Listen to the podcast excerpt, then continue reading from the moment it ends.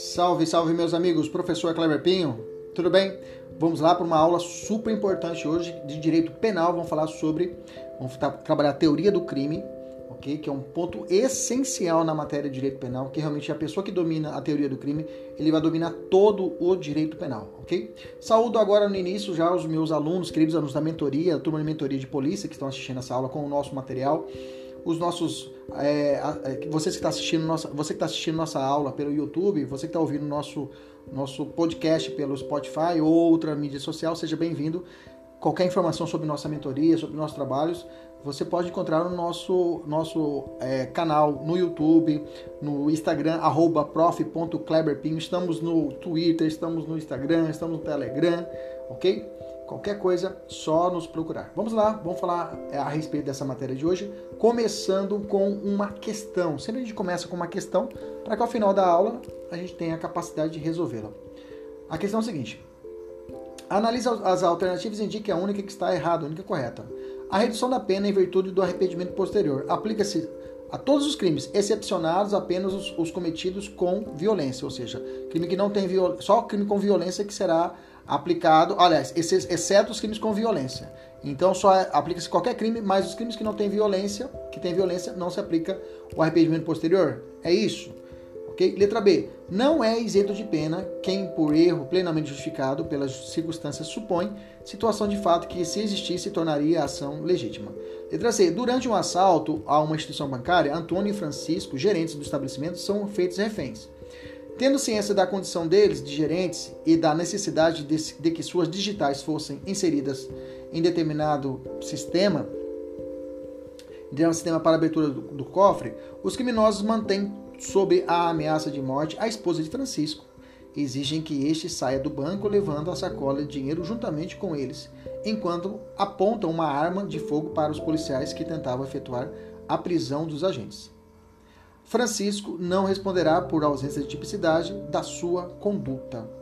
Letra D. Não na culpa consciente o agente representa a possibilidade de ocorrer o resultado, mas assume, mas não assume, melhor dizendo, o risco de produzi-lo, pois confia sinceramente que não ocorrerá. Já no dolo eventual, o resultado também é previsto, mas o agente assume o risco de sua produção. Letra E. Pedro está conduzindo a sua bicicleta em via pública em um momento de distração acaba por abarroar Alexandre, causando-lhe lesões corporais diante do evento transcrito. É correto afirmar que a lesão corporal eventualmente praticada por Pedro possui caráter dolosa e para que ele seja processado criminalmente é imprescindível, ou seja, essencial, o oferecimento da representação por parte da vítima Alexandre. E aí, quais são os, os tópicos necessários para poder responder essa questão? Bom, temos que saber a diferença de dolo e culpa, temos que saber a diferença de é, situações de coação moral física e coação coação moral física, coação moral e coação física, ok? Temos que saber essa diferença. Temos que saber a diferença de culpa consciente e dolo eventual. Então vamos sobrevoar todo o fato típico, começando com ele, o fato típico. Primeiro, vamos entender, né? Para que um, qual é um conceito de crime hoje no Brasil, professor? Um conceito raso de crime é você dizer o seguinte: ó, crime é todo fato típico, ilícito e culpável. Pronto, você já respondeu aí, você adotou uma corrente, né? Uma corrente chamada corrente tripartite, que é a corrente majoritária no Brasil, que realmente divide o crime nessa, nessa, nesse conceito chamado conceito analítico de crime, por que analítico? Eu, eu, que o crime é dividido nesses três pedaços, nessas três partes: fato típico, ilícito e culpável. Para que exista esse crime é necessário essas três partes, também chamadas de três substratos do crime. Existe outra corrente minoritária que vai tratar que o crime é, um, um, ele é que é uma corrente bipartite, fato lítico, fato típico, ok? E culpável, tá? Nesse caso, é uma outra corrente, mas a corrente que a gente não adotada, a corrente adotada majoritária é que é o fato típico, ilícito e culpável com teoria tripartite. Ok? Se falta um desses elementos, um desses substratos, tecnicamente não haverá um crime, ok? Beleza? E guardar, é claro, as suas devidas proporções. Vamos falar do primeiro substrato, que é o fato típico. O fato típico ele é formado por quatro elementos para os crimes materiais e dois elementos para os crimes formais de mera conduta ou tentados. Para lá, professor. Então tem, como é que é? Crime material, formal e mera conduta? Primeiro de tudo, qual é a diferença do, de um para outro? Crime material, meus amigos, crime material é aquele que é o tipo penal que exige uma, para sua consumação a produção de um resultado naturalístico. Ou seja, no homicídio, a morte da pessoa. No roubo, a, a inversão da posse, aplicando-se violência ou grave ameaça. No estupro, o constrangimento da pessoa com violência grave ameaça a ter com ela conjunção carnal. Então, nesses crimes, ocorre um resultado, o mundo naturalístico é alterado. Já os crimes formais, ou seja, é necessário um resultado para que, para que exista o crime. Okay? Um resultado naturalístico. Já os crimes formais, os crimes formais, o tipo penal, o crime, ele descreve uma conduta criminosa que pode causar um resultado naturalístico, mas não exige a realização deste. Vou te dar um exemplo. O crime de extorsão mediante sequestro, que está no artigo 159. O tipo penal ele descreve uma conduta, ok? Uma conduta que é sequestro e um resultado naturalístico externo da conduta que é o recebimento do resgate, ok? Mas não exige para a realização, para a consumação do crime, o recebimento dessa segunda parte, ou seja, o recebimento do resgate. Ou seja, não é necessário o recebimento do dinheiro para que seja consumado o crime de extorsão mediante sequestro. Essa é a sacada do crime formal. O crime formal, ele se contenta só com a conduta do, do, crimino, do criminoso. Não se, não se contenta, ele não, não exige o resultado naturalístico, digamos assim. Então ele prevê duas partes. Ele prevê a, a, a, conduta e prevê um certo resultado que pode acontecer, mas se não acontecer, não tem problema que o crime já existiu. Mais ou menos assim. Crime de mera conduta é aquele que a, o, o, tipo penal apresenta apenas uma conduta, né? não traz nenhum tipo de resultado. Eu tenho um exemplo do artigo 14 da, do Estatuto do Desarmamento, que é o porte ilegal de arma de fogo. O tipo penal não prevê nenhum resultado naturalístico externo, ou seja, a conduta do sujeito. Ou, ou seja, a mera conduta dele estar tá portando uma arma ilegalmente e a previsão na lei, ou seja, a tipicidade, está lá escrito que, é crime, ele realizar isso, já é suficiente. Já é suficiente para a, a realização do crime. Então, para os crimes materiais, que são mais complexos, eles precisam de quatro elementos que compõem o fato típico. Então, o fato típico, que lembra lá, fato típico, ilícito e culpável. Estamos estudando agora o fato típico. Para os crimes materiais, quatro elementos: conduta, nexo, tipicidade e resultado. Para os crimes formais, mera conduta ou tentados, que vamos, ver lá, vamos falar mais à frente, conduta e tipicidade apenas. Conduta e tipicidade apenas. Beleza? Então vamos avançar. Vamos falar então da conduta que é presente tanto nos crimes materiais como nos formais, mera conduta e os tentados. A conduta, eu tenho aí pelo menos aí várias teorias a respeito da conduta, tá? Eu separei aqui quatro teorias básicas a respeito da conduta que mostram muito bem essa evolução do direito penal. Eu vou dizer para você o doutrinador do conceito e mais ou menos uma crítica a respeito dela, tá? A primeira teoria é a teoria clássica, teoria clássica naturalística, também chamada de mecânica ou causal. Por que mecânica? Vou explicar o porquê. Digamos que a pessoa está numa rodovia, ok? Ele está em velocidade normal, com cinto de segurança, tudo beleza, o carro está bem, com manutenção, freio em dia, tudo bacana. Quando ele está andando na rodovia, uma criança solta da mão, da, da, da, mão da sua mãe e atravessa a rodovia de forma inesperada. O motorista, mesmo todos os cuidados necessários, acaba atropelando e matando essa criança, tá? Inclusive tem até uma teoria chamada teoria da imputação evolutiva lá atrás, que a gente vai falar isso depois, que tem um pouquinho dessa mecânica, tem um pouquinho de ranço nisso. Só que nesse caso aqui, nesse caso, na mecânica, é, a pessoa ela vai responder pelo crime. Ela responde pelo homicídio. Não, como assim, professor? É, mas é uma situação inesperada. Pois é, mas vai responder pelo homicídio. O homicídio na forma ainda consumada, entendemos? Atropelamento, homicídio de trânsito. Tá entendendo? Então, nesse caso, ah, mas culposa dolosa. Mas, professor, ele é uma fato inesperado. Pois é, por isso que é mecânica. Eu olho a situação e faço enquadramento do crime. Ok? Nesse caso, quem trouxe é o, von Litzen, né, que foi um dos primeiros a trazer essa teoria, Rudolf von Litzen, o Belling, é, é, que, Belling, que trouxe também essa teoria, que são os, os apoiadores, mas o Litzen, que é o mais é, de destaque, ele fala que existe o crime independente de se houve dolo ou foi culpa, tá? Essa teoria clássica, ela não distingue a conduta dolosa e culposa, tudo no mesmo saco, tá? E ela ainda não convence no que diz respeito ao crime tentado, consegue, mas só que não consegue comprovar. Como que se dá então o crime de tentativa, então? Como é que eu vou comprovar se houve tentativa ou não? Ela não explica, por exemplo, as situações de crimes omissivos próprios, vamos falar sobre isso, crimes formais, ou crimes de mera conduta, ela não consegue explicar isso. Então ela realmente, ela, ela nasceu, teve seu momento de, de evidência, mas logo, logo ela foi reduzida. Ela teve sua, foi idealizada no século XIX, tá? Então 1800 e pouquinho. A segunda teoria, aí assim, a teoria que foi desenvolvida no século passado, no século, século 20, né? na década de 30 com, com Hans Wessel, tá? É a queridinha e é adotada pelo jeito pelo Brasil, tá? O Brasil adotou ela, se você observar o nosso Código Penal em, na, em, em 84 houve uma grande mudança no nosso Código Penal. E a gente consegue sentir isso, uma evidente dessa teoria da finalidade é, finalística, é no artigo 20, né?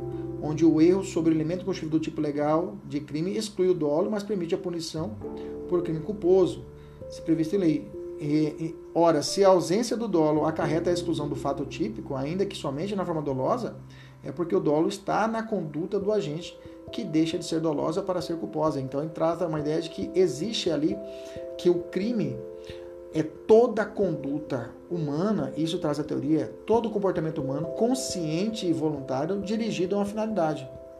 E essa finalidade, nesse caso, o dolo e a culpa que na teoria clássica, né, na teoria clássica, eles residiam lá na culpabilidade, eles, eles foram deslocados para a tipicidade. O que, que eu quero dizer para você? Dolo e culpa antes era lá embaixo, lá na culpabilidade, lembra?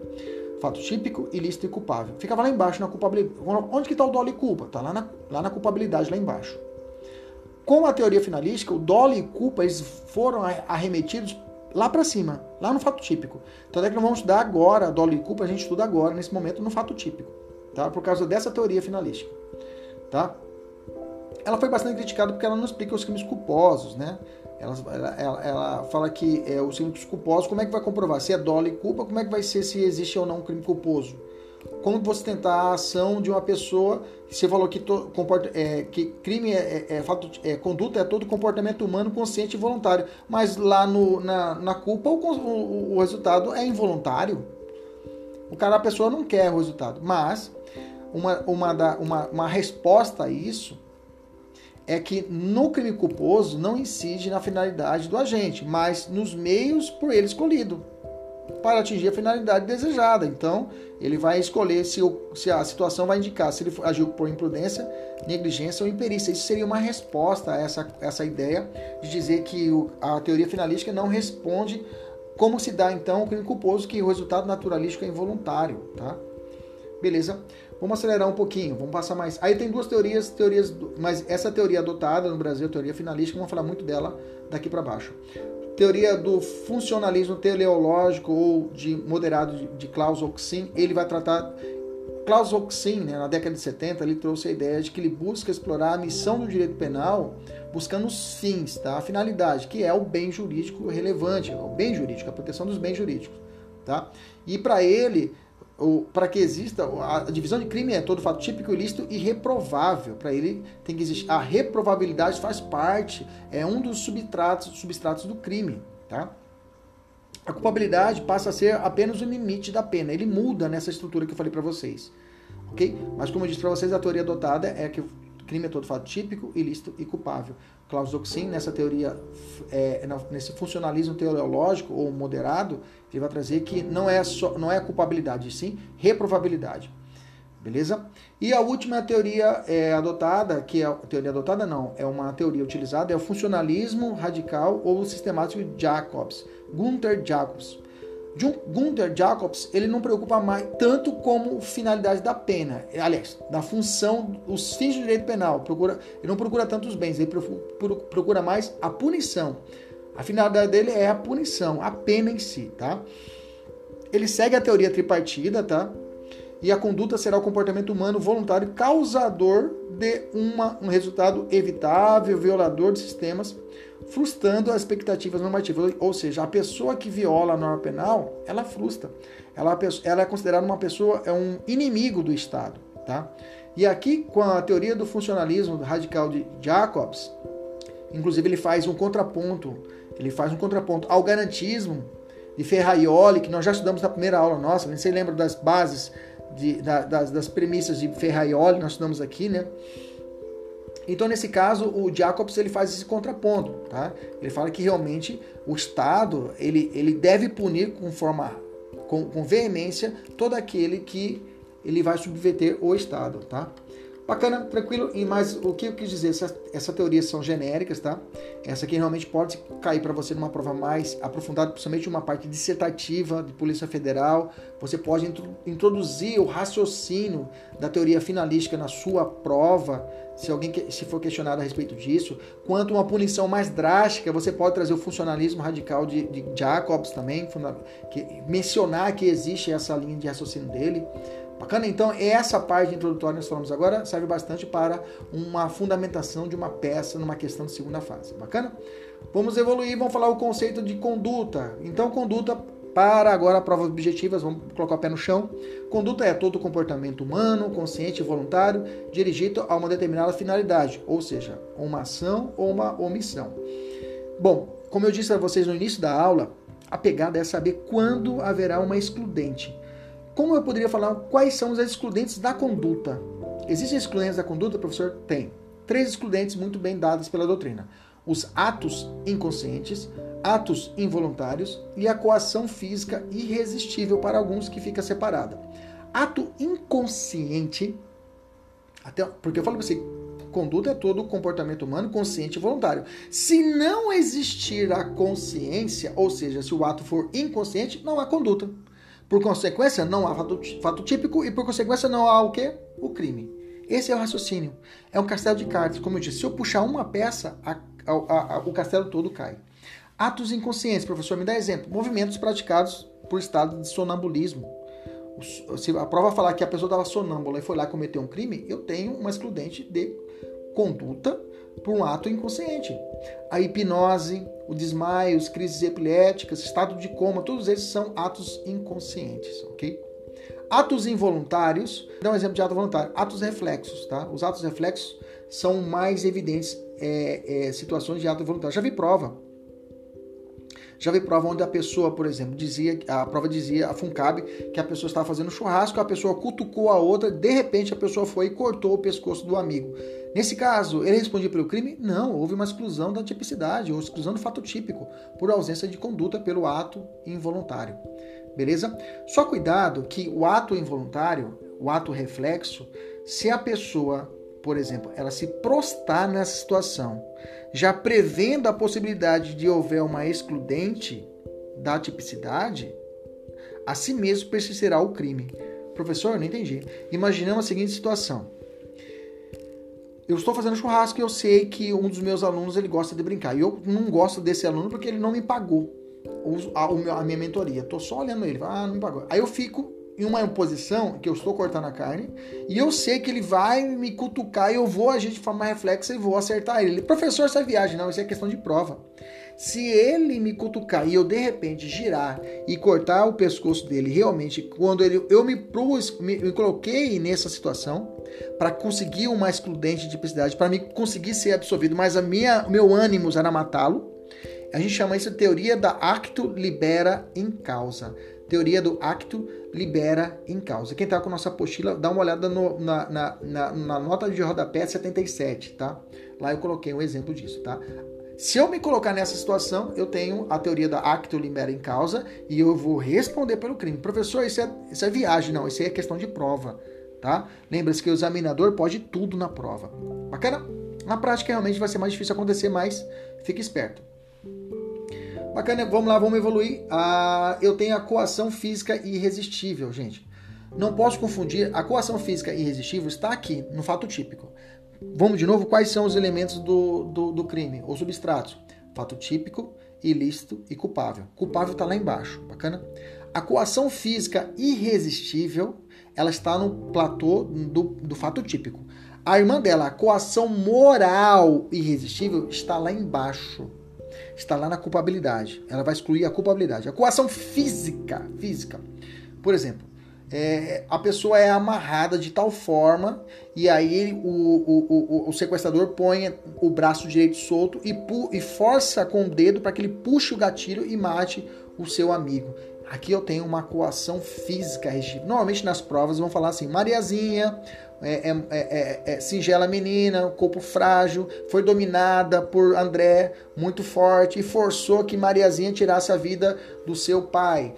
Aí a coação física normalmente vai cair nessa história. A coação moral, que exclui a culpabilidade, está lá embaixo, é outra coisa, é a chantagem. É chantagem. Ou você faz isso, ou a gente mata a sua família. Ou você faz isso, ou, ou você, a gente vai, vai, é, vai ter algum mal para algum parente seu. Isso, ou você, ou você faz isso, ou a gente vai colocar essas fotos na internet. Tudo essa chantagem é coação moral, ok? Coação moral. E a pessoa, quando faz isso, ela faz acobertada por essa excludente de culpabilidade, que é a coação moral irresistível, ok? A coação física e a coação moral, se forem resistíveis, coação física e coação moral resistíveis, ocorrerá uma diminuição da pena, tá? Lá na segunda fase da dosimetria. É uma causa de dimi... causa não, perdão, é uma é atenuante do crime, é uma atenuante do crime, OK? Beleza? Vamos, meus alunos da mentoria têm aí três questões para resolver, resolvam as três questões, OK? E vão evoluir. Quais são as espécies de conduta, né? Eu tenho a conduta que pode ser comissiva, omissiva, mista, dolosa, culposa, preterdolosa, conduta de erro de tipo. Vamos ver todas elas agora. Primeira conduta comissiva, eu não vou guardar muita, muito, muita energia, gastar energia com conduta comissiva. Comissiva é a conduta por ação. A pessoa age, ela tem uma propositura, uma conduta positiva, ela está agindo, ok? A conduta omissiva, omissiva, ela é dividida em dois, duas espécies, tá? Eu tenho a conduta omissiva no campo que é também chamada conduta, omissiva própria, tá? E a conduta omissiva imprópria, também chamado de conduta crimes espúrios ou conduta comissiva por omissão, ok? A condutas, os crimes omissivos próprios, ou seja, a conduta omissiva própria, é aquela que o legislador traz no verbo do crime, traz no verbo do tipo uma conduta negativa, ou seja, um deixar de fazer daquele que não tem a obrigação legal de agir. Você não tem a obrigação legal de agir, você não é médico, você não é o pai da criança, você não é bombeiro. Okay? Mas a lei fala: faça. Faça alguma coisa, ligue pelo menos para o SAMU e você não faz. Essa conduta, a conduta omissiva própria, ela é, é uma conduta só será omissiva, é uma conduta só será omissiva, tá? Ela é uma conduta, é um crime de mera conduta, ou seja, não exige nenhum resultado naturalístico, não exige a morte. A mera omissão, eu já já existe o crime. Não é punível a tentativa desse crime, ou se consuma ou não se consuma, ok? E só existe na forma dolosa. É, a omissão ela se torna penalmente relevante, pois o encontra-se descrita no tipo legal. Professor, eu não entendi nada, vou te explicar agora. Imaginamos a seguinte hipótese. Imagina aí, você que não é de Cuiabá, nós temos aqui ao lado de Cuiabá, nós temos aqui a Chapada dos Guimarães, né, que é o, um, um santuário ecológico a 70 quilômetros aqui de Cuiabá. E aí eu pego a minha família, estou deslocando para Chapada, para passar um final de semana em Chapada.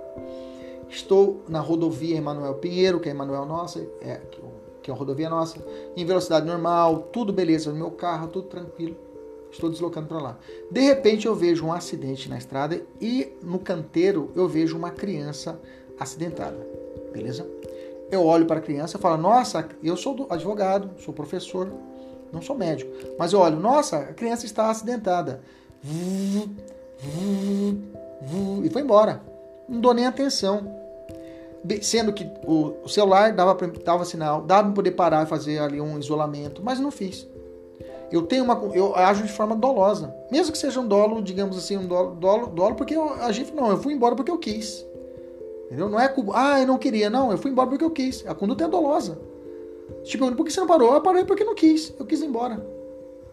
Nesse caso, nesse caso, em tese, eu estarei cometendo o crime do artigo 135 crime de omissão de socorro. Não tinha risco a minha vida. Eu poderia, ah, não sou médico, mas então eu poderia avisar alguém, as autoridades, para poder realizar o fato e ali salvar a criança. É claro, você não sai, a, a, polícia não sai procurando quem comete o crime, mas em tese eu cometi omissão de socorro, cometi um crime doloso, cometi um crime omissivo próprio, porque eu não tenho o dever legal de cuidar dessa criança, mas eu tinha, a lei me colocou uma conduta. Ela trouxe para mim, é, eu deixei de fazer o que a lei falou, faça, Kleber. Cometi o crime. De outro lado, os crimes omissivos impróprios, preste atenção, é diferente. Aqui a pessoa ela tem um dever legal.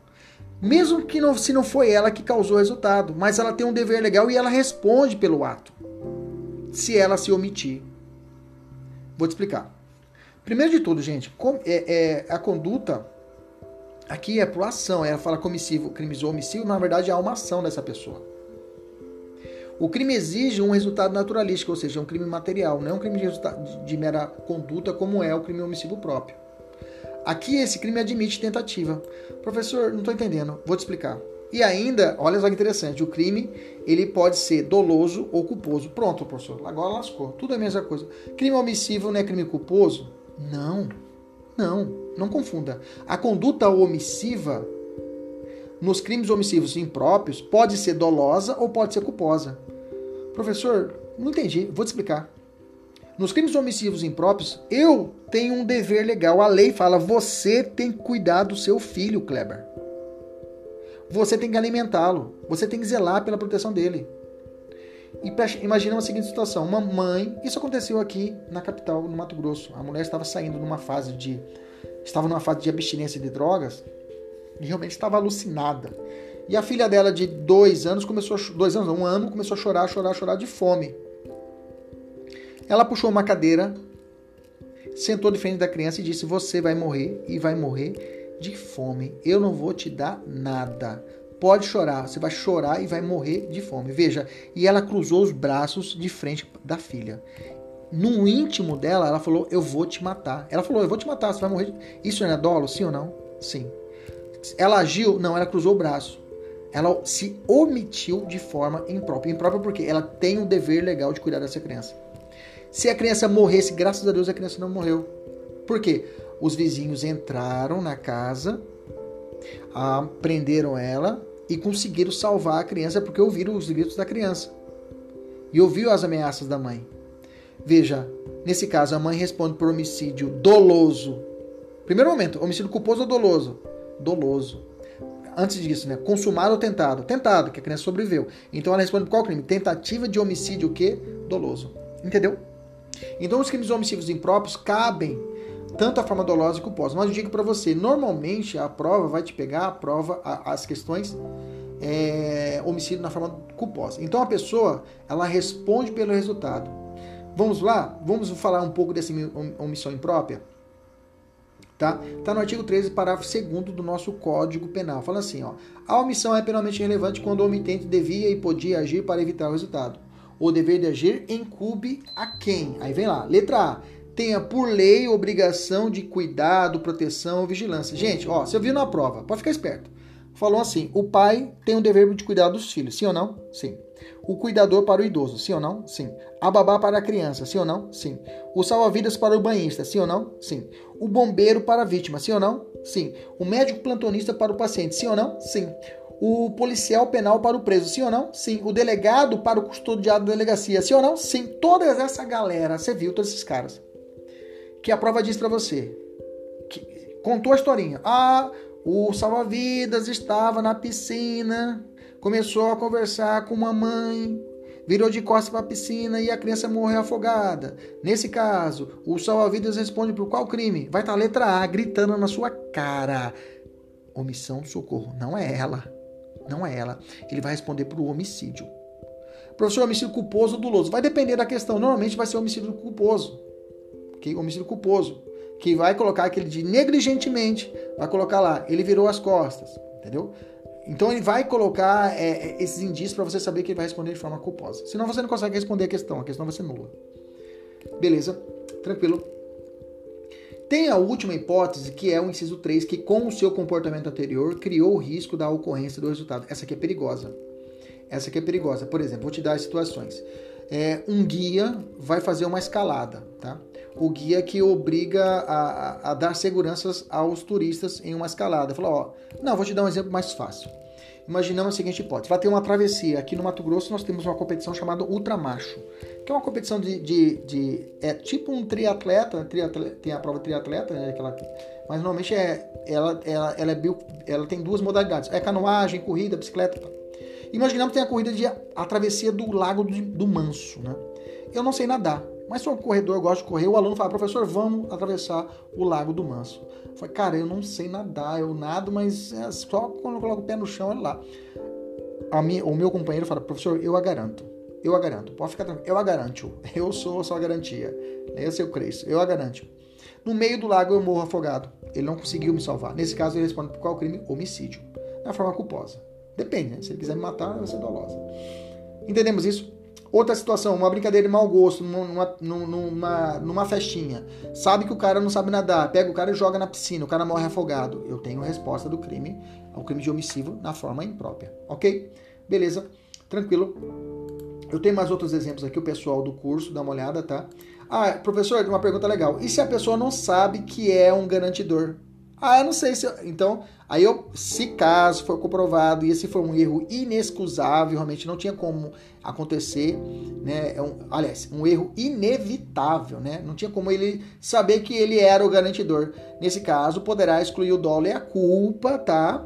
E eles chamam isso de erro de tipo mandamental. Professor, o que é isso? Erro, é, dolo e culpa? Calma, a gente vai nós vamos ver mais para frente. Mas guarda esse erro de tipo mandamental, tá?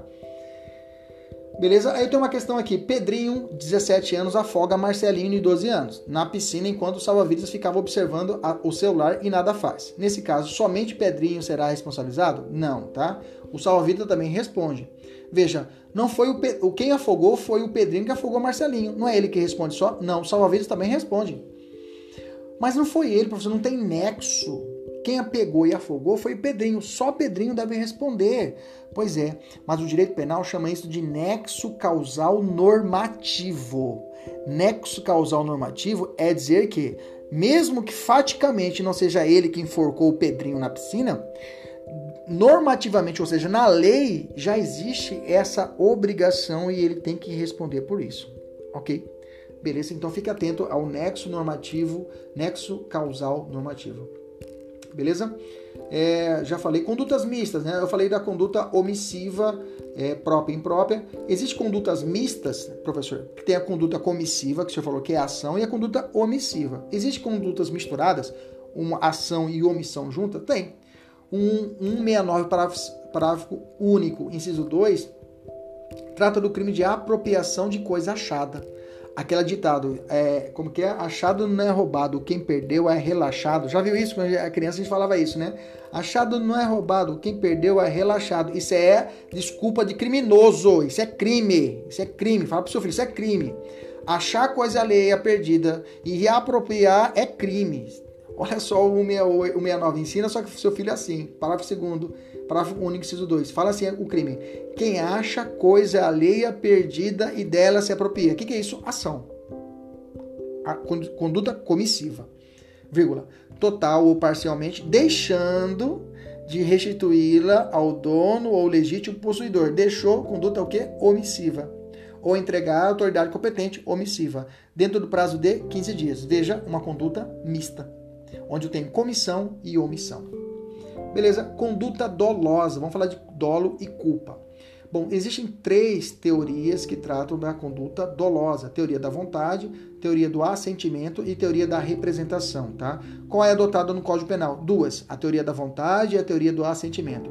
O Código Penal, artigo 18, inciso 1, fala assim: de ser o crime doloso quando o agente quis o resultado. Quando ele quis o resultado, estou agindo da, da teoria da vontade, ou a chamada também teoria do dolo direto. Ok? E continua o Código Penal. Ou assume o risco de produzir. Quando ele assume o risco de produzir, está adotando o quê? Uma outra teoria, que é o dolo é, indireto, no viés dolo eventual. Beleza? Bacana. Então tem duas teorias, cuidado, tá? Eu deixei. É, existe uma doutrina avançada que vai tratar sobre, sobre algumas, algumas espécies de dolo, né? é o dolo é, colorido, eu tenho dolo por fato típico. Então dá uma olhada aqui no nosso material, quem se você puder entrar no nosso YouTube depois, dá uma olhada lá, tem um trechinho que eu fiz sobre um comentário sobre dolo em umas questões mais avançadas, ok? Beleza? Maravilha. Vamos evoluir. Quais são as espécies de dolo direto? Eu tenho dolo direto, né? Que eu falei que o dolo pode ser dolo direto ou dolo indireto, não viés eventual. Mas vamos lá, dolo direto. Dolo direto é quando ele quis o resultado, ele quer o resultado. Subdivide em três espécies de dolo direto. Eu tenho dolo direto de primeiro grau, dolo direto de segundo grau e dolo direto de terceiro grau. Dolo direto de primeiro grau é quando a pessoa A efetua e mata B, com vontade de matar, entendeu? Ele age de forma consciente e voluntária e mata B. Dolo direto primeiro grau. Dolo direto de segundo grau também é chamado dolo de consequências necessárias. É, toda vez que você viu na questão, ah, o, o agente colocou uma bomba dentro de um ônibus, colocou uma bomba dentro de um metrô, colocou uma bomba dentro de um carro, colocou uma bomba dentro de um, de um estádio de futebol, querendo matar uma pessoa, mas sabendo que vai matar mais 10 juntas. Esse é o chamado dolo de segundo grau. Para a pessoa que ele quer matar, dolo de primeiro grau, e para os demais, dolo de segundo grau. Ok? Beleza? É, nos Estados Unidos, eles têm lá o dolo, eles falam assim, homicídio de primeiro grau, homicídio de segundo grau, né? Homicídio de primeiro grau, para eles lá, é o, o homicídio doloso. Homicídio de segundo grau, eles falam que é o dolo eventual, tá? Para alguns dolo, olha, homicídio culposo. Dolo de segundo grau, homicídio culposo. Ou é o contrário? Não, dolo de primeiro grau é culposo e dolo de segundo grau é doloso, ok? Vamos lá, vamos continuar. Então vamos lá, continuando então. Então, no Brasil, dolo direto de primeiro grau é quando ele quer atingir um objeto, uma pessoa. Dolo direto de segundo grau, ele, ele sabe que vai ter consequências necessárias, ele vai atingir mais, uma, mais de uma pessoa, mas não tem problema. Ele quer matar um e o restante ele chama esse dano colateral, ok? Dolo terceiro grau é uma, uma construção da doutrina. Rogério Sanches ele traz essa teoria. Ele imagina o seguinte, ó, ele vai quer matar uma autoridade dentro do avião. A autoridade, dolo de primeiro grau. As, os passageiros, os outros dentro do avião, dolo de segundo grau. E dentro, da, dentro do, do avião tem uma pessoa que está grávida. A criança naquele vento seria um dolo de terceiro grau, ou seja, um dolo de dupla consequência necessária. Tá bom? Beleza? O dolo indireto, como eu disse para vocês, ele também é um dolo indireto é o dolo indeterminado. Aqui a vontade do, do agente se dirige a um resultado determinado e a um resultado determinado, digamos assim. É indeterminado, um resultado indeterminado. Ele subdivide em dois: em dolo alternativo e dolo eventual. Dolo alternativo é quando o agente ele tanto faz as consequências do crime. Ele quer, ele sai para lesionar ou vai matar. Para ele tanto faz. O dolo eventual é o dolo de consequências possíveis. Olha a diferença do dolo de segundo grau, dolo direto de segundo grau, e o dolo indireto do dolo eventual. Olha a diferença. O dolo direto de segundo grau, eu sei que vou explodir o avião e muita gente vai morrer. Ok? O dolo, de, dolo indireto, o dolo eventual, são de consequências possíveis. Pode ser que aconteça ou pode ser que não aconteça, ok? No dolo eventual, o, o criminoso, na verdade, ele não quer o resultado. Ele não quer. Ele não quer que aconteça um resultado verdadeiro. Ah, eu não quero que aconteça. Mas ele deixa o barco andar. Ele assume o risco de produzir. Ele fala, sinceramente, se acontecer, que se lasque. Eu não estou nem aí. Se acontecer o resultado, aconteceu. Se morrer, morreu. Né? Lembro dessa, dessa frase do Dragon lá no Rock 3, né? Falou pro Apollo, se morrer, morreu. É isso. Então, vamos devagarzinho. Imagina a seguinte hipótese. O, o agente arremessa um saco de entulho. Você tá entendendo? Eu tô fazendo reforma no, meu apartamento. Descasquei a parede, juntei um entulho, tá? Tem quase uns 2 quilos. Moro no décimo andar, mas eu não moro, moro aqui no térreo, né? Mas moro no décimo andar. E de lá eu vou mirar no, no, lá na caçamba e vou mirando. A esposa fala: Você tá louco? Você tá louco? Se você soltar daí, pode ser que acerte alguém lá e você vai matar a pessoa. O morador fala: Olha, eu não tô nem aí. Se matar alguém, eu não quero acertar ninguém, mas se eu acertar alguém, eu não tô nem aí. Que se lasque. Ele solta e ele acerta alguém. Nesse caso, ele responde por homicídio na forma que? Dolosa. Ok? Beleza? Tranquilo? Tem uma diferença. Qual a diferença, então, professor, entre a culpa consciente e o dolo eventual? No, na culpa consciente, como, vou voltar, o dolo. O dolo eventual, ele fala, ele não quer o resultado, mas assume o risco de produzir. Bacana? Na culpa consciente, ele não quer o resultado e também, mas ele não assume. Eu não quero que isso aconteça. Uma pergunta muito intrigante na doutrina, já chegou isso no Supremo, né? O STJ também já tem posicionamento quanto a isso, é a respeito do acidente de trânsito, né? E aí, embriaguez ao volante, sozinha, de per si, já configuraria a existência do dolo eventual? Ou seja, o cara bebeu e saiu para dirigir, matou alguém. Só essa minha fala, ele responde por dolo eventual ou por crime culposo? Por muito tempo, o Supremo já mudou o posicionamento quanto a isso, o STJ também já mudou. E aí eles chegaram a uma, uma seguinte conclusão. Isso é, é posicionamento majoritário do Supremo. Ele fala o seguinte: olha, não é súmula, é posicionamento, mas ele chega ao seguinte: olha, o dolo, o, o, só o fato dele beber e dirigir automaticamente não gera o dolo eventual. É necessário, é necessário que tenha um somado alguns outros requisitos. Por exemplo, ele bebeu, está dirigindo em alta velocidade, bebeu, está tirando racha, por exemplo, bebeu, está fazendo manobras radicais, bebeu, está cruzou, cruzando sinais vermelhos, né? Bebeu, está fazendo zigue-zague na rua, mas tirando fina das pessoas, Entendeu? Então, somado a embriaguez a essas outras condições, aí eu poderei enquadrar o dolo eventual. Mas a embriaguez do volante sozinha, de per si, não teríamos o dolo eventual. Tem posicionamento contrário dentro do Supremo? Tem, mas a majoritária entendimento é esse hoje, ok? A doutrina também trata disso. A conduta culposa, vamos falar sobre a conduta culposa. A respeito do dolo, tá aqui embaixo, tá? Tem, eu coloquei mais alguns, alguns dolos, dolo híbrido, dolo é, de ímpeto, dolo colorido, dolo de propósito ou refletido, dolo enantiomórfico, tá? Dá uma olhada no nosso material no nosso YouTube, você vai olhar lá essa parte do dolo, dá um pause lá e copia se você quiser, ou depois conversa com a gente. Nossos alunos da mentoria, eu quero que para e dá uma lida nesse ponto agora, por favor. Conduta culposa, vamos lá, conduta culposa. O pessoal da mentoria já passou aqui várias questões, né, gente? Essas questões em laranja é para você fazer agora, tá? Você dá o pause, vocês já sabem, já faz essa questão. Os alunos da mentoria, no bloco da nossa matéria, tem várias questões e tem que estar tá fazendo bloco a bloco. Conduta culposa, professor. Quando é que tem um crime culposo? Vamos lá, crime culposo. Crime culposo é, é, é o que se verifica quando o agente deixa de observar um dever objetivo de cuidado por imprudência, negligência ou imperícia, realiza voluntariamente uma conduta que produz resultado natural.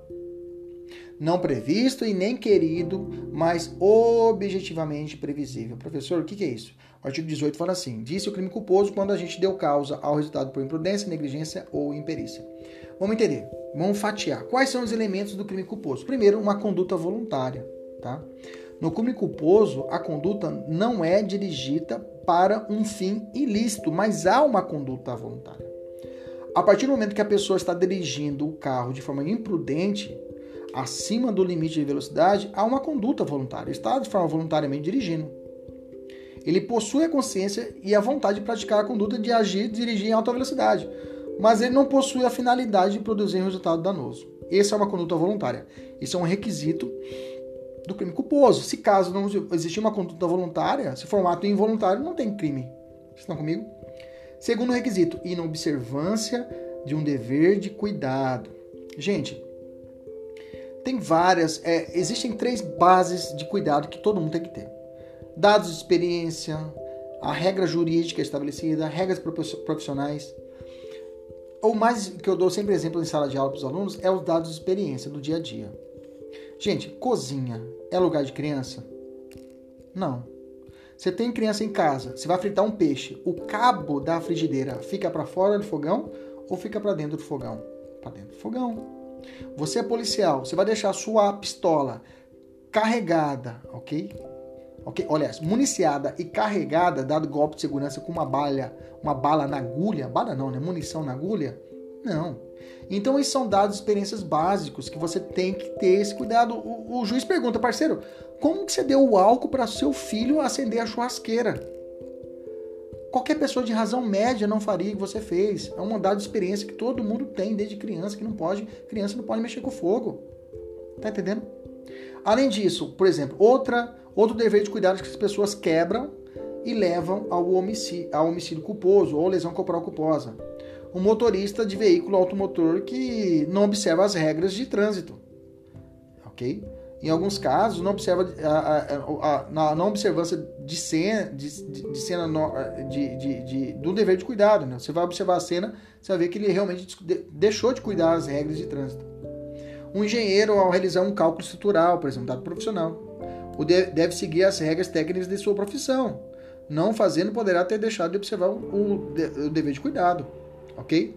Beleza? A próxima é a previsibilidade objetiva. O que é a previsibilidade objetiva? Eu falo isso sempre para meus alunos. A previsibilidade objetiva é o anjo que vai falar no seu ouvido.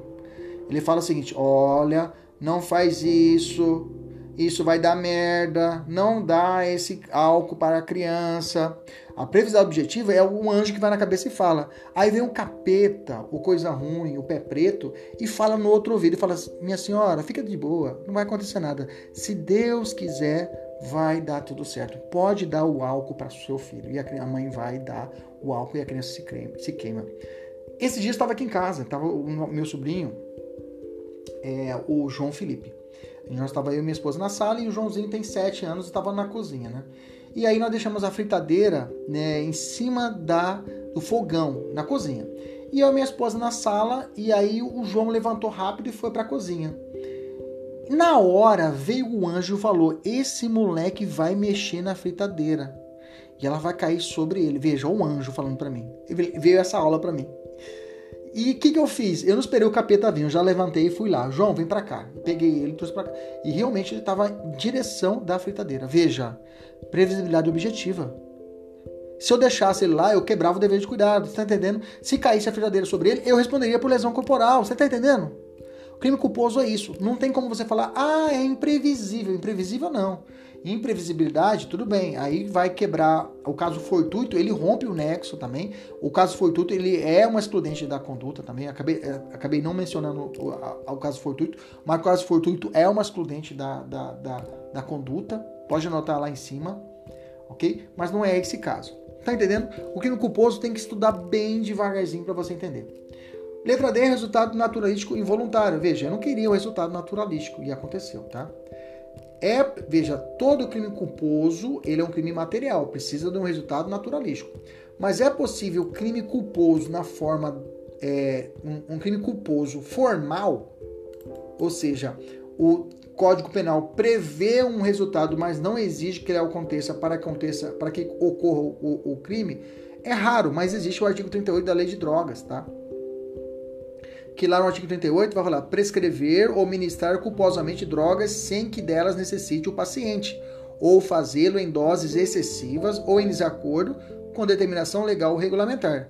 Na modalidade prescrever desse crime, dispensa o resultado, ou seja, o mero ato dele prescrever já tem a configuração do crime. Veja, é um crime formal e é culposo.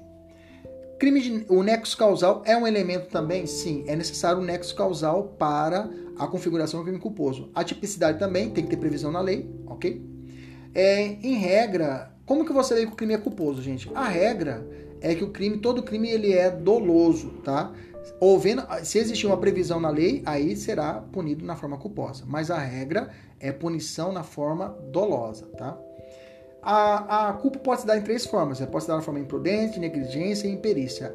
Cuidado, imprudência é conduta positiva, tá? Imprudência consiste em uma, uma atitude precipitada, sem a devida ponderação, ou seja, uma conduta positiva.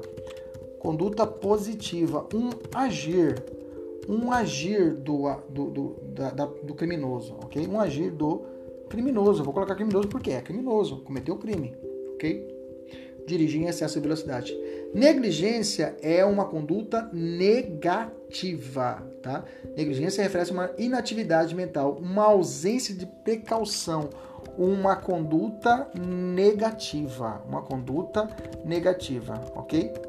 Um, um, médico experiente, um plantonista, um médico cirurgião experientíssimo, sabe muito de, de cirurgia, esquece uma, uma gase na barriga da pessoa e a pessoa infecciona e morre. Conduta negligente. Agora eu te digo, se esse cara não é um mega super cirurgião, ok? Ele é, sei lá, é um médico que é especialista em. Ele, ele é, sei lá, ele, ele não é, é um cirurgião plástico, ok? Ele não é cirurgião plástico, não tem essa perícia. Mas é médico, mas nunca fez uma cirurgia plástica e vai e faz. A pessoa morre. Nesse caso, qual crime ele responde? Crime culposo. Qual forma? Negligência ou imperícia? Imperícia. Imperícia é ausência de capacidade técnica. Ele não tem capacidade. Ele é médico, mas não especialidade de fazer uma cirurgia de plástica, por exemplo. Ok? Beleza? As formas de culpa. Tem a culpa consciente e a culpa inconsciente. Culpa consciente é a de regra, é a gente visualiza a possibilidade de ocorrer resultado, mas não é o que nós aprendemos. Ele não assume o risco de produzir, não quer e não assume. A culpa inconsciente, o agente pratica a conduta, não prevê o resultado, nem mesmo representa a sua possibilidade, tá? Não tem consciência do perigo gerado, embora não tenha sido previsto pelo agente. O resultado deve ser previsível para o homem médio. Exemplo, um, um indivíduo que atinge involuntariamente a pessoa que passava pela rua porque atirou um objeto pela janela por acreditar que ninguém passaria naquela hora e ele acerta. Mas lá no fundo fala, ó, pode ser que alguém passe aqui, tá? Essa chamada conduta é a conduta culposa inconsciente, tá? Rara de acontecer.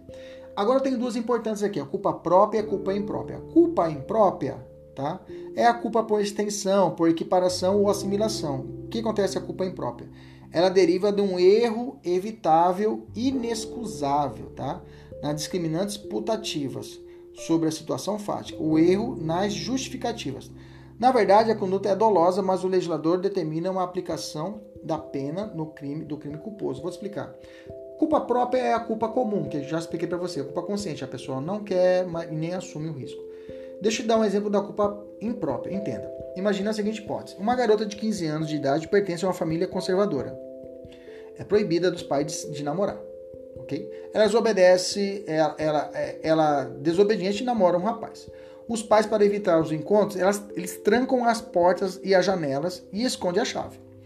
O único meio de sair do imóvel é pela janela do quarto do casal. Depois de constatar que os pais estavam no sono profundo, a garota está no dormitório dos pais, pula a janela que dá acesso ao quintal, habitado por dois cães bravios, dois pitbulls. Sobe no muro e ultrapassa encontrando o precoce amado, namorado. Sai de carro e sem que sejam notados, horas depois, durante a madrugada, ela volta. Ela pula o muro de volta, passa pelos cachorros. Veja, se passou pelo cachorro, se fosse uma pessoa desconhecida, o cachorro ia latir. Vocês estão comigo? Beleza? Vamos continuar. Ela ingressa na casa, já dentro do, da, da casa, dentro do dormitório do seu pai, ele é um militar reformado, nota a presença do vulto com um corpo franzino e cabelos compridos e ordena a sua parada. Para! Como a sua determinação não é cumprida, ele persegue o vulto e contra ele efetua seis certeiros disparos da arma de fogo e o corpo cai ao solo.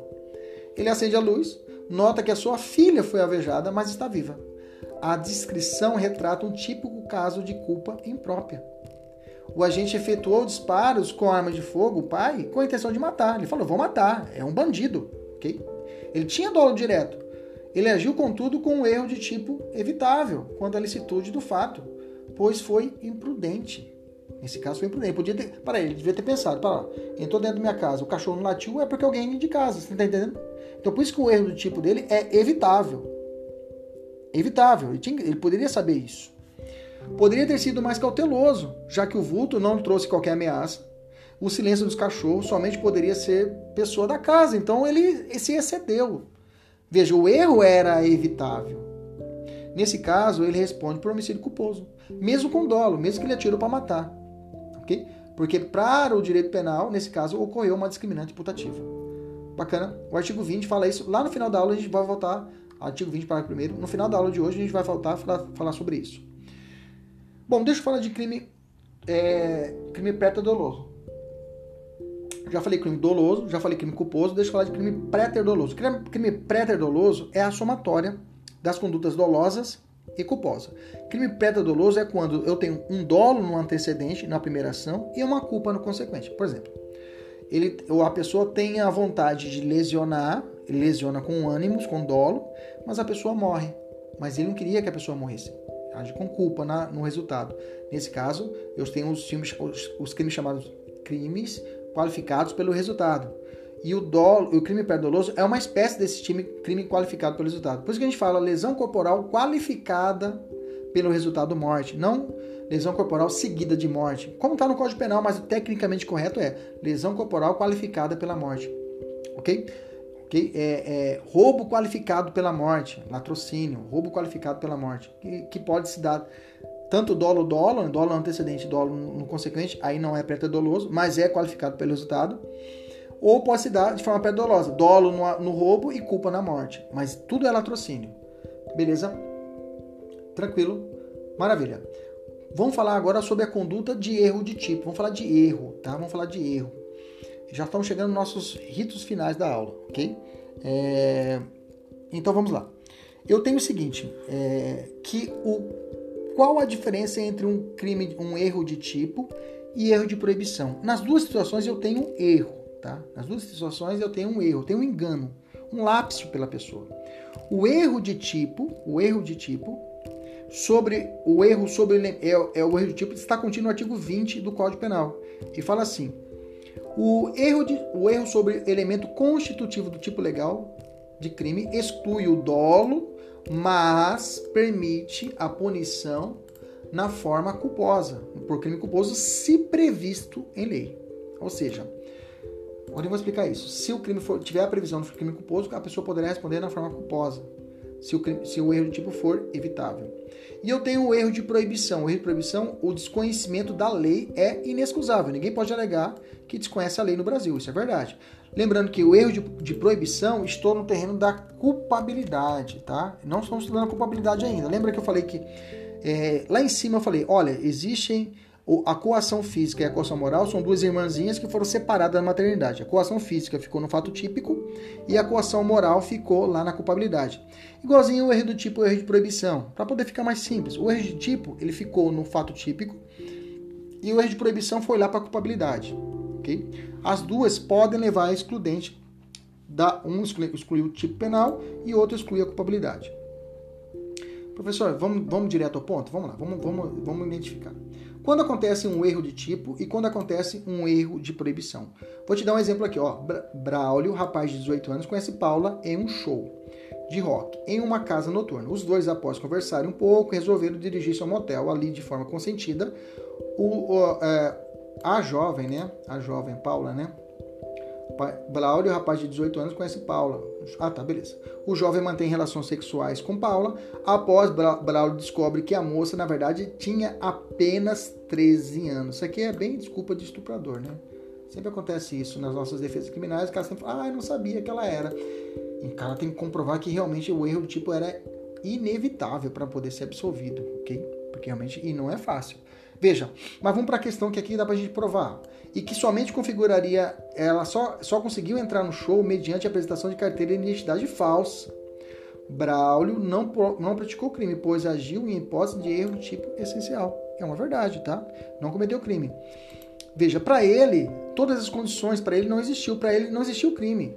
Erro sobre elemento constitutivo do crime. Para ele não existiu crime de estupro, porque para ele ela tinha o, o, o, maior de 18 anos, que estava no local que era permitido apenas para maior de 18 anos, só que ela estava com a carteira falsa.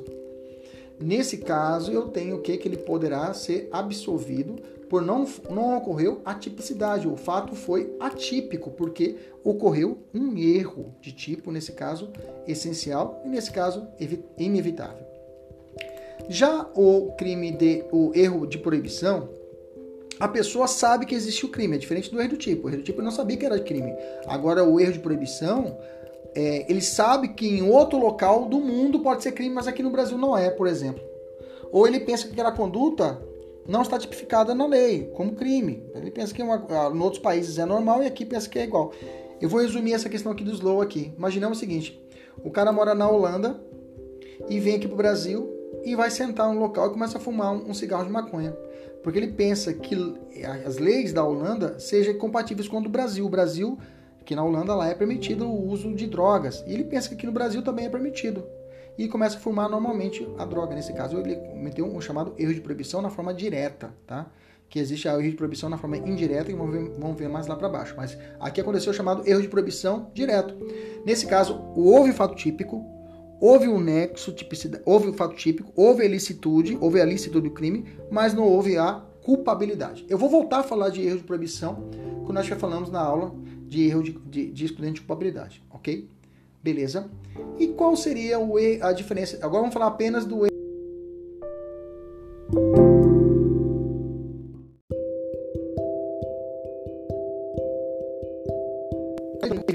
Erro de essencial, essencial, evitável. Vamos ver a diferença. Então, erro de tipo inevitável, invencível, é excusável.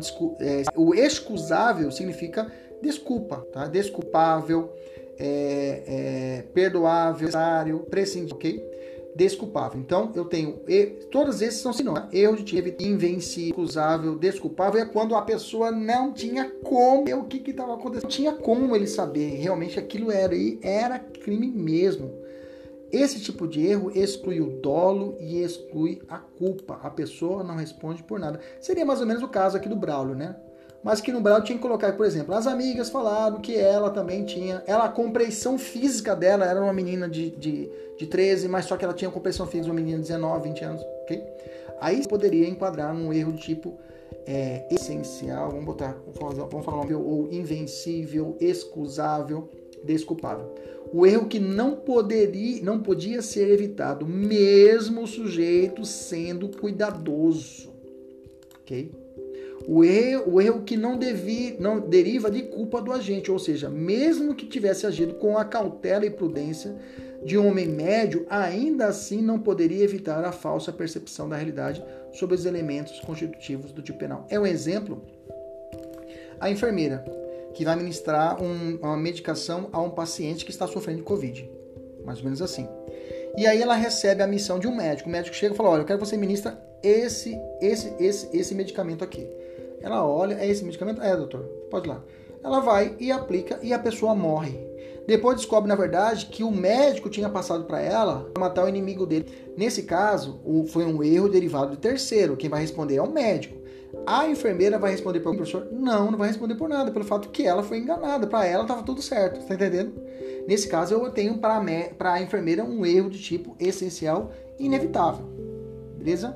Mas alguns vão perguntar, mas professor, mas se a cor desse medic do veneno fosse uma cor realmente diferente da medicação que essa pessoa recebia? Ela recebe a medicação todo dia transparente. Chega um, um líquido vermelho e ela recebe a, a situação, recebe do médico. Veja, nesse caso, ela poderia ser mais precavida e perguntar para o médico: médico, que remédio que é esse? Pera lá, que negócio que é esse? Tá diferente esse negócio. Por que, que você quer que eu ministre esse médico? Entendeu? Ela poderia ter uma certa cautela. Então, quando, mas ela vai e ministra e fala: se Deus quiser, nada vai acontecer. Opa, lembra lá da precisidade objetiva? Ela responde da forma o quê? Culposa. Porque existe o crime culposo para o homicídio. Entendeu? Era, então, esse erro é o que poderia ser evitado. Tá? Eu já coloquei aqui, uma, aqui embaixo no rodapé, eu coloquei algumas correntes a respeito disso, tá? Uma primeira corrente que vai falar como que eu vou saber que é evitável ou inevitável, tá? Uma corrente trabalha em razão do homem médio, né? O homem de diligência mediana que teria um dever de cuidado normal, tá? Numa segunda corrente, quem é esse homem médio, né? Trabalha um caso concreto, as circunstâncias do caso concreto, a previsibilidade do caso concreto, levando em consideração o agente desse caso. Analisa aí a evitabilidade, inevitabilidade do caso concreto, a ponto de vista do agente como agiria isso, grau de instrução dele, tudo isso a se analisar se ele realmente saberia ou não saberia de diferenciar se era ou não era vermelho, digamos assim. O, juiz vai olhar, para lá, que informação é a sua? A senhora é enfermeira? Sou. Você sabe que vermelho, digamos assim, essa medicação vermelha está errado, não é? Ah, não. Pois é, então para lá. Então, não tem, tinha alguma medicação vermelha para o Covid? Não, não tinha. Por que você deu essa daqui? Ah, o médico não dá. Mas você tem informação para isso? Ah, entendeu? O, o, juiz vai inquirir ela para realmente descobrir se foi o erro do tipo essencial dela inevitável ou era evitável. Porque se for evitável, exclui o dolo. Não responde pelo homicídio doloso, mas ela vai poder responder pelo homicídio na forma o quê? Culposa. Por óbvio, o médico, o agente de trás, vai responder na forma o quê? Dolosa pelo homicídio. Ok? O médico responde. Também chamam isso de é, autoria hum, é, é, mediata, tá? autoria mediata é, um, é, quando ocorre essa ação, o agente de trás, né? É a pessoa que está atrás realmente do crime. Beleza? Vamos falar sobre qual a diferença de erro de tipo para delito putativo. Direito, toda vez que você vê no direito penal o termo putativo vem de putare. Putare em latim significa imaginação, ok? Então toda vez que você vê no direito penal, até no direito civil lá, casamento putativo, imaginário. Você imagina estar casando, mas não está. Aqui o, eu tenho o erro de tipo, coisa distinta, são coisas distintas. Vamos devagarzinho. O erro, o agente não possui a vontade de cometer o delito, ou seja, realiza a tipicidade objetiva, ou, aliás, realiza o crime sem ter a vontade de realizar, ok? Não há uma vontade subjetiva, ele não, ele não quer cometer o crime, entendeu? O cara está carregando, dirigindo um caminhão que falaram para ele que a substância que estava carregando era talco. Para numa blitz da PRF e olha, é droga. Falou, opa, como você não sabia? Pô, meu doutor, eu só sou motorista, eu não fico olhando, abrindo com teste para ver se é droga. Tá entendendo? Ele não quer cometer o crime. Já o crime putativo por erro de tipo ou delito putativo por erro de tipo, o agente possui a vontade de cometer o delito, mas em face do erro pratica uma conduta atípica. E aí, então veja, ele quer, mas ele acaba cometendo uma situação que não é crime. Professor, me dá exemplo aí. Aí eu tenho esse delito putativo, eu tenho duas espécies. Eu tenho o delito putativo por erro de tipo, o delito putativo por erro de proibição e o delito putativo por obra do agente provocador. Vamos lá, vamos devagarzinho.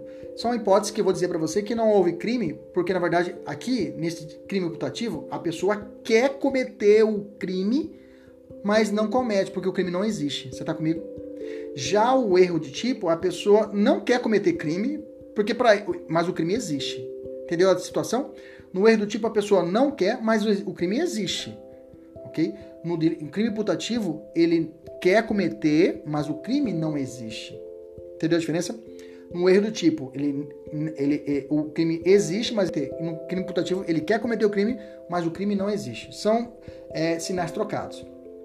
No direito putativo por erro do tipo é assim: uh, o agente possui a consciência a vontade de cometer o delito, mas em face do erro acarreta é, uma figura típica, típica, prática, uma conduta típica. Olha, é, acerca dos elementos de uma figura típica, mas a pratica, ele acaba praticando uma conduta que não é crime. Por exemplo, vamos dar um exemplo de delito putativo por erro de tipo. Maria, ela imagina que está grávida. E com a intenção de provocar um autoaborto, ela toma uma pílula abortiva, ok? Nesse caso, ela cometeu algum crime? Claro que não, porra. Se ela não estava grávida, como é que ela vai cometer aborto? Crime, delito putativo por erro de tipo, entendeu? Pra, ela pensou que estava grávida, mas não estava. Tomou a pílula abortiva pensando que estava grávida, mas não estava. Então ela não cometeu nenhum crime. Tranquilo?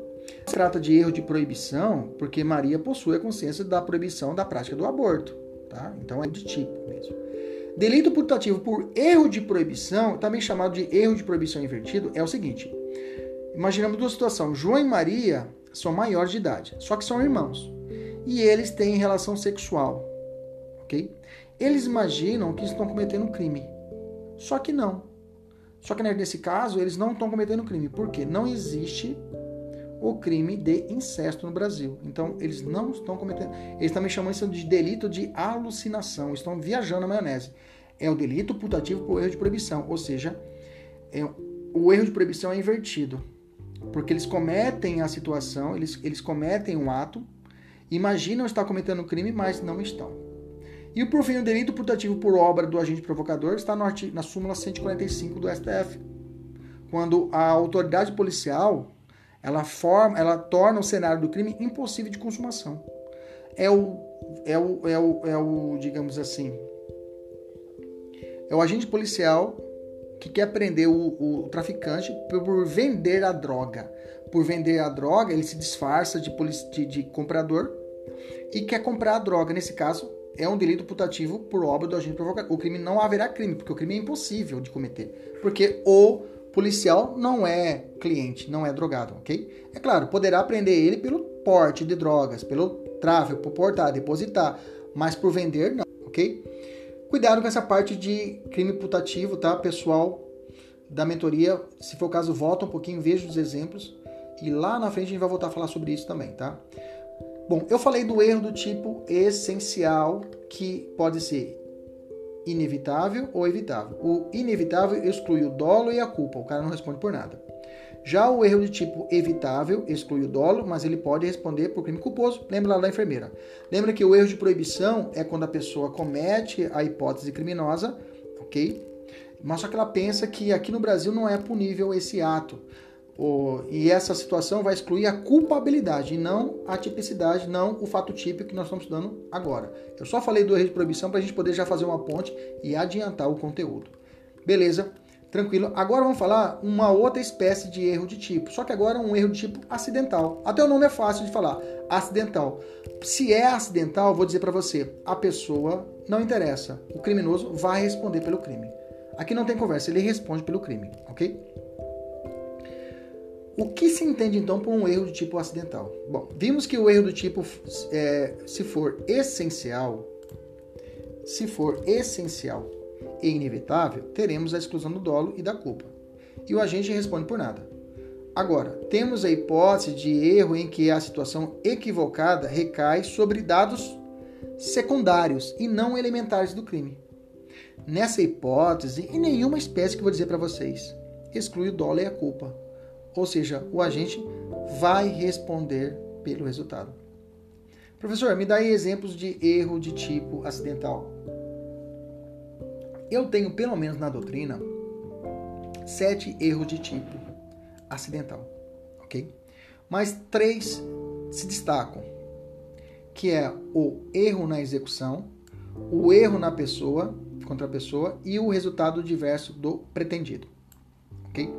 Erro sobre nexo causal, aberrato causai, erro sobre o objeto e erro sobre qualificadoras e erro de subsunção são cobradas? São mas com menor incidência. Então nós vamos dedicar, focar nossas energias agora a resolver essas três principais e algumas outras que a gente achar interessante, ok? Qual o ponto comum de todas as modalidades que eu te disse agora, tá?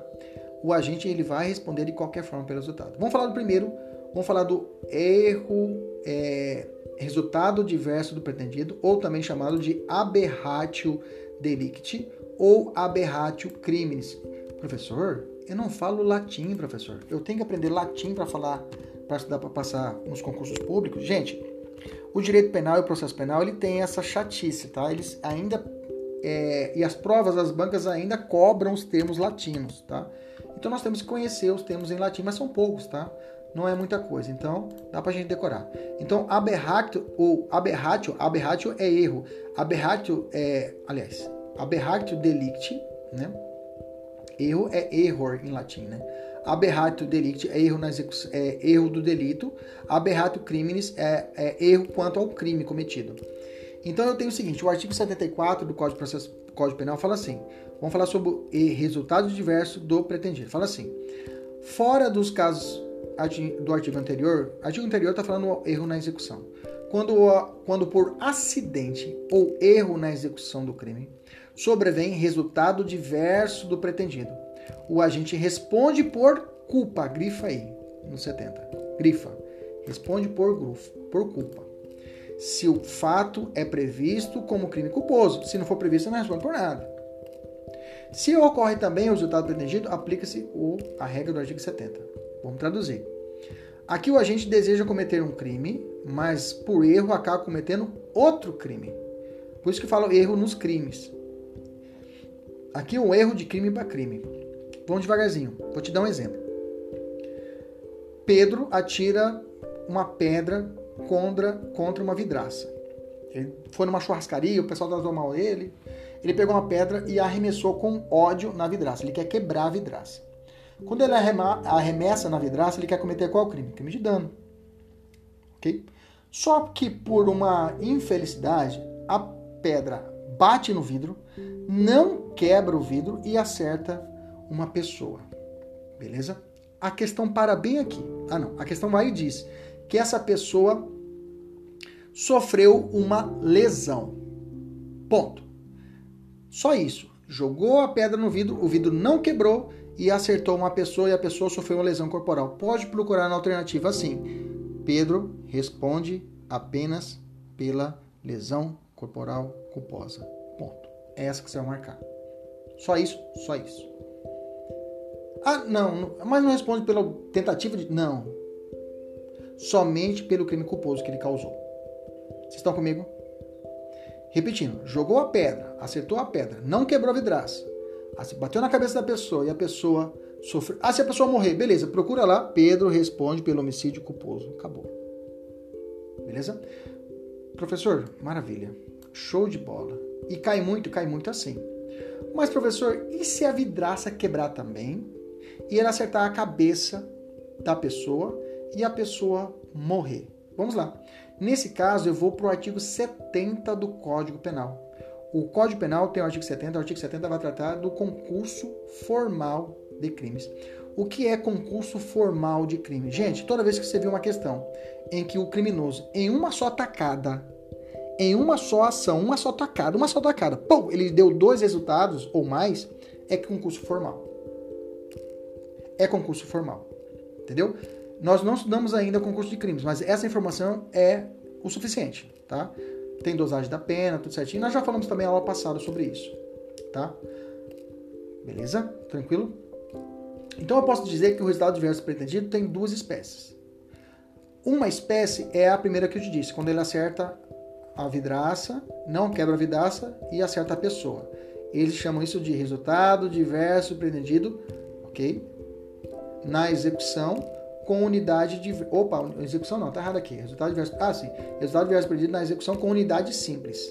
Isso. Ok? Unidade simples. Unidade simples quando acerta só um bem. O agente que deseja quebrar vidraça e acerta a pessoa, beleza? Quando ele acerta os dois, eles vão chamar de erro na execução com unidade complexa, ok? Erro na execução não, erro, erro quanto ao resultado diverso do pretendido, pretendido na execução com unidade complexa, ok? unidade complexa mais de um bem atingido. E aí, como é que fica, professor? Como é que faz essa conta? Por exemplo, o agente acerta a vidraça e o transeunte, e a pessoa que estava aí passando. Nessa hipótese, determina a aplicação do 70, caput, parte 1 do Código Penal, que é o concurso formal próprio ou perfeito. Assim, o juiz deve utilizar a pena do crime mais grave, aumentando-a, ou seja, exasperando de um sexto até metade, ele vai ver qual que é o mais grave, dano ou homicídio culposo. Aí eu pega um deles e aumenta de um sexto à metade, e como se tivesse cometido um crime só, digamos assim. O percentual varia de acordo com o número de crimes produzidos a título de culpa, ok? Tem um negócio chamado concurso material, como que é? Concurso material benéfico, concurso formal benéfico. A gente vai, mais, vai ver mais à frente a respeito disso. Quando o concurso material for, quando, a somatória, o concurso formal for pior, eu uso o parágrafo único do artigo 60, 60 salve, 69, salvo engano. Beleza? Deixa eu falar diferente. Ah, então fechamos o resultado diverso, resultado diverso pretendido, ok? Vamos falar de erro quanto à pessoa e erro na execução. O erro quanto à pessoa, o erro quanto à pessoa, até o nome fala, é muito simples. Está no artigo 20, parágrafo 3 do Código Penal. E o erro na execução está no artigo 73, tá?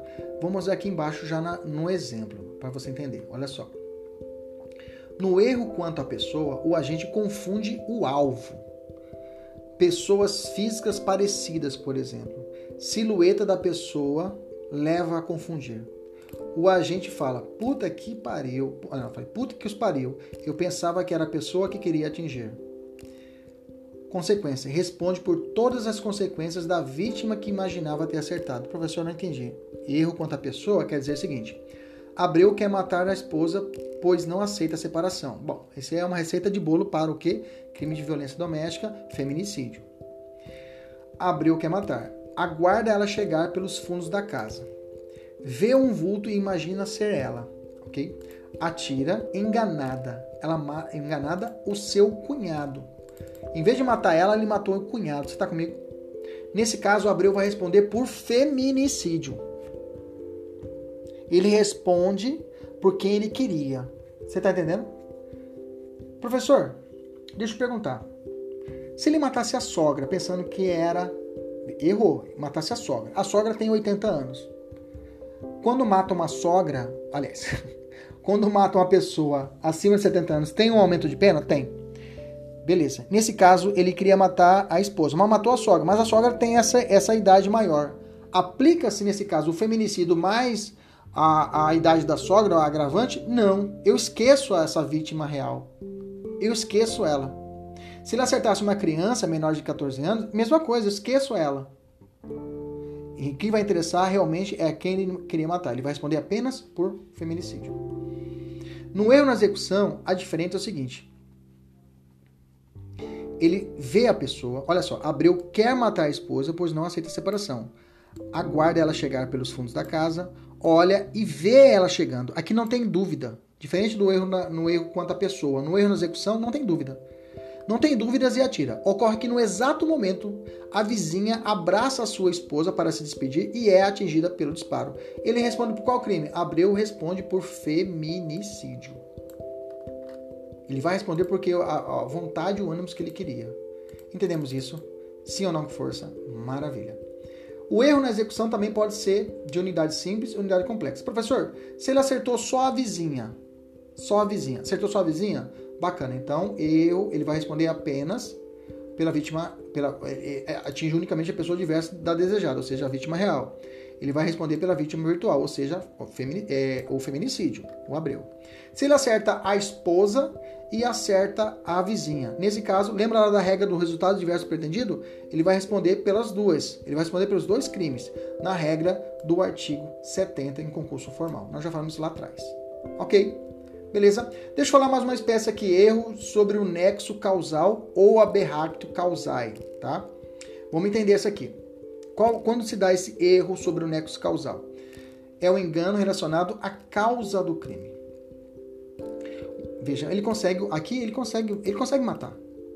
Mas ele vai errar quanto à causa, mas ele responde pelo crime que ele conseguiu matar. É um erro acidental. Ele vai responder pelo crime. Entenda. O resultado buscado pelo agente ocorreu em razão de um acontecimento diferente daquele que ele inicialmente idealizou. O dolo abrange todo o desenrolar da ação típica do início da execução até a consumação. Por exemplo, Gisele Coelho, moradora do bairro da Manga, em Várzea Grande, que é um bairro bem tranquilo aqui aqui na região mato-grossense, aqui na, na, região metropolitana de Cuiabá, Várzea Grande. Bem tranquilo. Com a intenção de matar Yasmin, a encurrala no alto de um prédio, realizando disparos de arma de fogo na sua direção. Na fuga, Yasmin cai e morre em função da queda, ou seja, traumatismo craniano. Nesse caso, Gisele responde para homicídio doloso consumado, uma vez que o erro no curso da causal é irrelevante. Queria matar com tiros, mas conseguiu o seu intento com a morte da, pela, pela, pela queda, não é isso? Conseguiu o objetivo? Conseguiu? Então bateu. Então ela responde a si mesma pelo homicídio. Houve um erro, ela pensou ter matado pelo tiro, mas morreu pelo traumatismo. Interessa, pelo crime. Beleza? Tranquilo? Maravilha. Tem mais exemplos que dá uma olhada depois. No último exemplo, né? né? Olha só, Anitta, no alto da ponte de Sérgio Mota, empurra Deocleciano, que não sabia nadar, no rio Cuiabá, para matá-lo afogado, por asfixia. Todavia, Diocleciano falece por traumatismo craniano encefálico, pois ele chocou com uma pedra antes de, de, ter contato com a água, né? Antes de ter contato com a água. Bateu a cabeça na pedra e morreu. Ou seja, Anitta conseguiu o resultado? Conseguiu. Ela responde pelo homicídio? Sim. Ela responde pelo homicídio consumado e pronto. Mas a pergunta é: existe uma qualificadora no, no, na, no, de asfixia, né? Existe uma qualificadora do homicídio nesse caso. Ela responde pela qualificadora, por causa que matar alguém por asfixia é uma qualificadora, ok? Nesse caso, né? Como matar alguém por enforcamento, matar alguém por esganadura, são qualificadoras.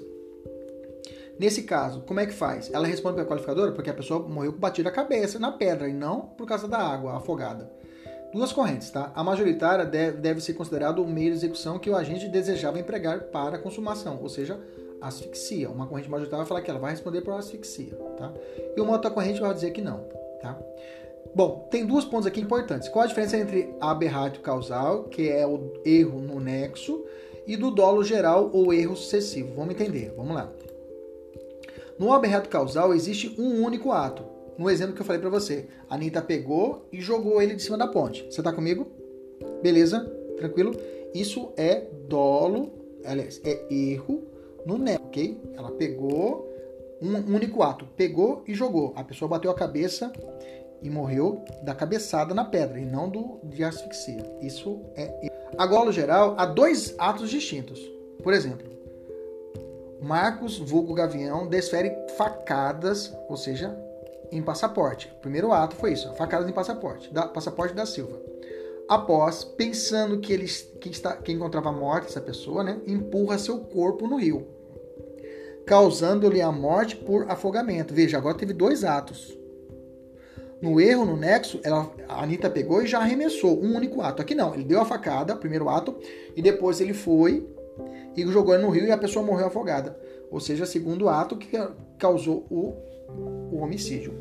O agente responde por homicídio doloso consumado, uma vez que o, o, o erro do, do, do, curso do causal é irrelevante, ou seja, ele responde das duas formas. Só saber a diferença. Qual a diferença do aberrato causal, erro no nexo, e do dolo geral? Só lembrando disso, dolo geral são dois atos distintos e no, a, no causal é um único ato. E aí chegamos ao final da nossa, na nossa aula de hoje, vou falar sobre discriminantes putativas. Já falei lá atrás, no artigo 20, parágrafo 1 é isento da pena quem pelo erro plenamente justificado pela circunstância supõe situação de fato que se existisse tornaria a ação legítima. Não há isenção de pena quando o erro deriva de culpa e o fato é punível por crime culposo. O que é discriminante, professor? É, é a causa que exclui o crime, retirando o caráter ilícito do fato dano hoje, praticado por alguém. Essa palavra é sinônima, portanto, de causa de exclusão de uma ilicitude, ok? A discriminante é uma causa de exclusão de ilicitude. Ilicitude nós não estudamos, tudo bem. Ela retira o caráter ilícito do fato típico, ok? Putativa provém, da, da, de, aparente, de, provém de aparentar parecer. É algo imaginário, erroneamente suposto. É tudo aquilo que parece, mas não é. Trata-se de uma hipótese de discriminação putativa, ou seja, causa de exclusão de ilicitude imaginárias, onde todas as hipóteses do artigo 23 possibilitam a sua aplicação. Ou seja, a legítima defesa putativa, está necessidade putativa, estrito cumprimento, dever legal putativo e exercício regular de um direito putativo. Beleza? Isso aqui nós vamos falar com mais profundidade na aula que vem dessas espécies. Ok? Então todas as situações levam, é, toda vez que a pessoa está pensando, está agindo numa excludente de licitude, mas ele não está agindo nessa excludente da licitude. Essas, essas discriminações putativas podem acontecer de três espécies erro relativo a pressupostos de fato, erro relativo à existência de uma causa de exclusão e erro relativo a limites de uma causa de exclusão da licitude. Eu já vou jogar aqui embaixo na tabela que vai ficar mais fácil para nós entendermos. Ó. A discriminação putativa, erro relativo a pressupostos de fato de uma causa de exclusão de licitude, por duas teorias trabalham essa ideia.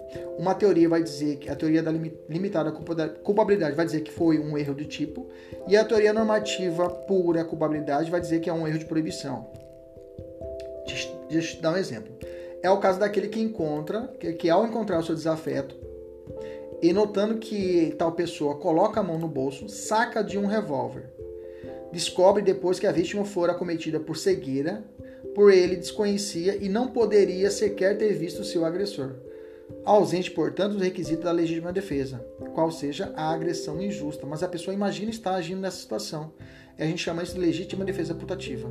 Para alguns, uma teoria limitada vai dizer que houve um erro de tipo e vai excluir a tipicidade. E para uma outra teoria vai trazer o que que houve um erro de proibição.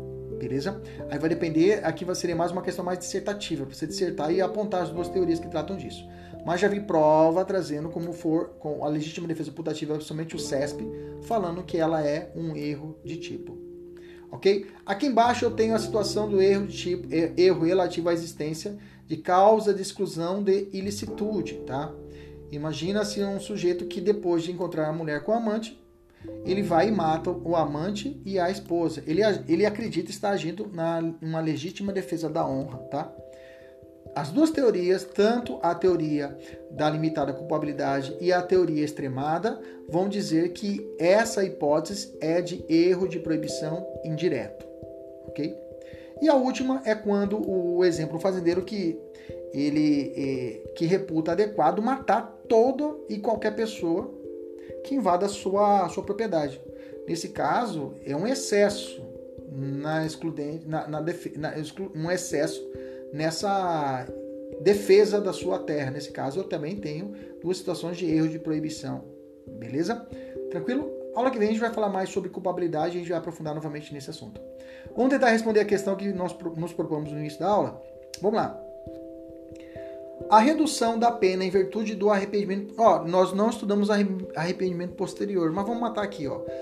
A redução da pena em virtude do arrependimento posterior aplica-se a todos os crimes, excepcionados apenas os cometidos com violência? Não. Os crimes cometidos com violência ou grave ameaça não se aplica o arrependimento posterior que está contido no artigo 16. O artigo 16 fala quando a pessoa consuma o crime, já existe a consumação, ok? E o crime é, é que esse crime não é de menor, é, aliás, esse crime é, não é violento e nem trata de uma, uma grave ameaça à pessoa. Não é violência, trata de grave ameaça à pessoa.